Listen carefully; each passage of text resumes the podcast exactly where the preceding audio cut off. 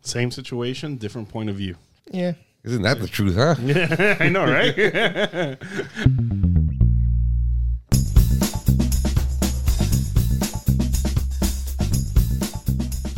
art imitates life, or life imitates art. Pretty much. So, welcome back to another Magic City podcast. We are, George. I am Paul. I'm Jimmy, and we're doing another episode of Batman the Animated Series Rewatch titled POV, Point of View. Now, I know what you guys are thinking, point of view. It's not that type of point of view. Oh, it's not where you hold the camera up here. Yeah, and- oh, okay. exactly. There it is. Very forgettable, lackluster, boring episode, in my opinion. Just spoiler alert right off the bat. As Paul likes to say, it was just filler. So you're telling me there's filler shows, For George? kids, yeah. Oh, now there's filler. You see how the how the spectrum changes? We're talking. I'm. I was very specific when I told you that a 13 episode show won't and a 20 something episode show will. Well, you figure the high production cost for animation and the time it takes. Yeah, but remember they have to fill a certain amount of time, and like those animated shows, you need 52 episodes before you get syndication, which is the goal they want. Dude, a six episode show has filler, bro. No, if if a six episode has filler, they didn't know what they were doing. Everything has filler. But, anyways, this is uh, from Batman the Animated Series, from the uh, amount of episodes we've seen so far. It looks like every couple of episodes they do a no rogues episode. Yeah, or a different point of view or something else is going on. It's not No, not a port. Batman. It's it's not one of his. He doesn't include one of his main bad guys. He doesn't have a Joker or a Clayface or uh one of his main villains. We've seen what three episodes already that don't doesn't have a one of his rogues. yeah, two of them were mobster related and then yeah, this one will be the third. Well, this one barely has Batman in it. Yeah, it just for those of you that don't know, it's basically uh, sting operation gone wrong, and you see three different people's point of view. Uh, You see Bullocks, no name, no name cop, no name rookie. The rookie, right? Renee Montoya, and Bullocks going up against uh, Gordon and the IA. That's true. This episode really lets you know what kind of what kind of a douche Bullock is. hey, one thing though you find out about Buddick, homeboy can fight. Yeah, Like the guy throws hands, man. He, I mean, he beats the crap out of all those mobsters, He does. one on five, and he takes them all out. But he's also kind of a klutz because it's his dumbass that screws up the whole thing. Oh yeah, but at least he's, at least he's able to defend himself. The dude walks and drops his gun. yeah, yeah. It's like that's what you want a cop with uh, butterfingers. Butterfingers, yeah. it wasn't a bad episode. The storytelling to me was amazing. I thought that whole point of view from each everyone tells a different story, but they all lead to the same point. At the end of the day, they all lead to the same point. I thought i it was storytelling wise, it was great. Yes, it didn't have much Batman in it, but the storytelling aspect to me was good. It didn't have much because because it's that point of view. You see the same story like three different times in three different views. Not gonna lie, man, I'm kind of digging these episodes with no rogues. I'm not so far. I'm I'm fine without the no rose one. This one was just like, eh. I'm Only kind of digging them. because You just get to see more of Montoya. She she kind of gets like the lead in this episode. I like being able to. I like Batman stories that don't have the rogues in it. It's it's it's an interesting take, and it's a different. Like you have to work to tell a better story. It's easy to tell a story with a Joker in it. It's easy to tell a story with Two Face in it. It's not that hard. It's not that easy to tell a story with none of his main villains in it. I'm digging them. I'm, I'm actually digging them.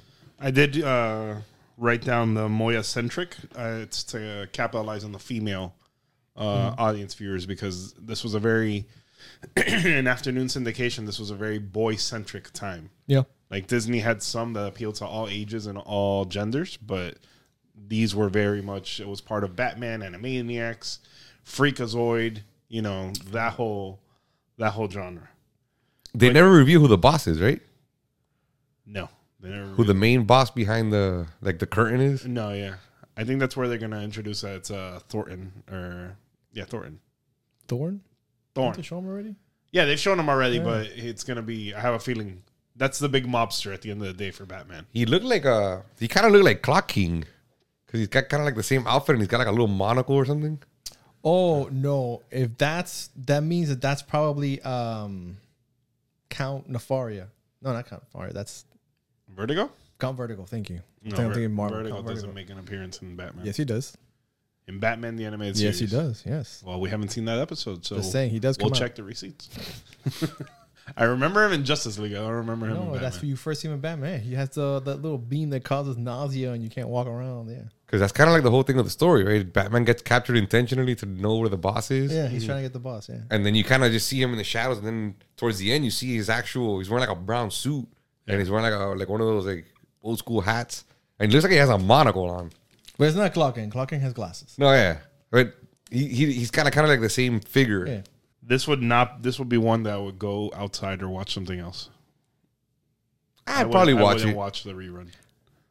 Yeah, probably not. As, as a kid, you stay glued to watch it every episode that comes out. And then when the reruns come, you decide whether you're going to go outside or not. it ends better than it starts. I think there's more action towards the end when they're in the dock, of the fight, and then Montoya's on the crane and she demolishes everybody with the crane arm and all that. About that, as a cop, she's fantastic on that crane that's really high up in the air. Oh, yeah. She's very precise. But again, Batman can carry full grown men on his true. shoulder and you know swing from jump, building to yeah. building. Yeah, Wait, he picked up Bullock and brought him, took Yeah. him, saved him from a burning building. it's a different. I mean, it's it's it's a typical take on the whole crime mobster cop you know relationship. You know, you- the the guy thinks the cops are dirty. The cops are trying to prove themselves that they're not dirty. The mob's involved. You got the henchmen, and then the guy with the what's his weapon? The big ass drill. Yeah, The guy with the drill. he looks like a Dick Tracy villain. Yeah, as a that kid, you dude. probably yeah he does. Yeah, he does. As a kid, I probably wouldn't have enjoyed this episode as much as I like it now. But it's the storytelling to me was good, and just the dynamic of it. I guess seeing it 30 years later, you I guess you see it better, or you see it in a different light than you saw it when you were 10 years old. you can appreciate it. Hmm. Yeah, And I mean, we're by episode, what is this, 11, 12, around there? no, eight, nine, right? No, because the next one that we have to watch is 15. Well, we've had a couple of two Oh, parters. two parters, right? The two parters. I don't know, man. We're so far ahead now that I forget. Yeah. We're like halfway through season one, I think. Yeah. no, wait, season one's like 40 episodes. Is it? Yeah. It's I big. got, I got to double check. I mean, this goes at the bottom of my list. I, I can appreciate a good story. To me, it was still a little eh. I wouldn't rank it in the top 10 at all. If you're a Renee Montoya fan, it's probably like the number one episode because she gets a lot of screen time. So I am a Ray, uh, Renee Montoya fan, but when she becomes a question. Yeah, but that's not on the show. That's like in that's not in Batman the Animated Series. I know, but I just still like her when she becomes a question. I'm just saying. Yeah, but everybody likes everybody likes a Batman episode with the villains in it. Everybody likes the the certain character when they reach that superhero status. It's when they begin or that you know when you don't have a rogues villain that that's when it becomes interesting. I it's cool. I get it. There's other episodes without rogues that are better than this one. Uh, Probably, I'm We've sure. seen some already. This you is would, not bad. you would put the what I referred to as the after school specials above this one. Yeah, I I thought that was a better written episode. I would agree. I wouldn't mind seeing like every other every couple of episodes uh, a non rogues villain episode. If they keep on with this trend, I think I, I'd, I'd enjoy that. And I'm sure there's gonna be better one, you know, better ones written, better ones told, better ones animated. But I'm sure the budget for these episodes aren't as high or weren't as high as the budget for the ones with the Joker in it. People forget these shows are geared towards kids, but they're a driver for toys. Mm-hmm.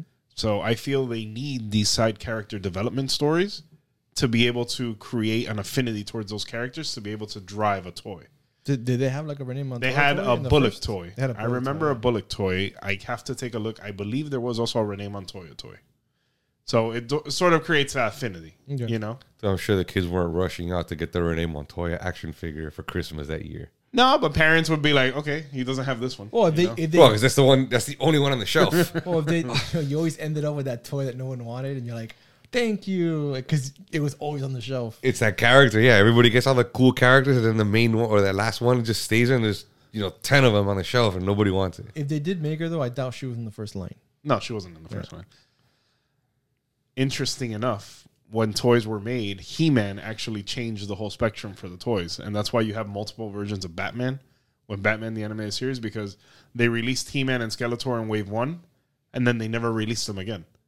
So all these kids wanted He Man and Skeletor to be able to fight, but they sort of had to rework the model, which is what basically, to make a long story short, going into Batman, that's why you see multiple versions of Batman in the Batman the Animated Series line. Yeah, so you got like the zebra suit Batman, and Exactly. the neon suit Batman. and- The Arctic Batman, Right. the one with the jetpack, the one without the jetpack. What was great is that back then you had some of those Batman made it onto the show, and the rest were just like, let's just sell more toys. Yep. Yeah, because that's something I've been like looking at of everything they focus on because it is Transformers, He Man, Batman, Darkwing Duck. Like they were all drivers and vehicles for toy sales. Well, let us know what you guys think. Point of view episode, Batman rewatch uh, recap. Uh, let us know in the comments below. As Paul says, appease the algorithm gods. Please. Yeah.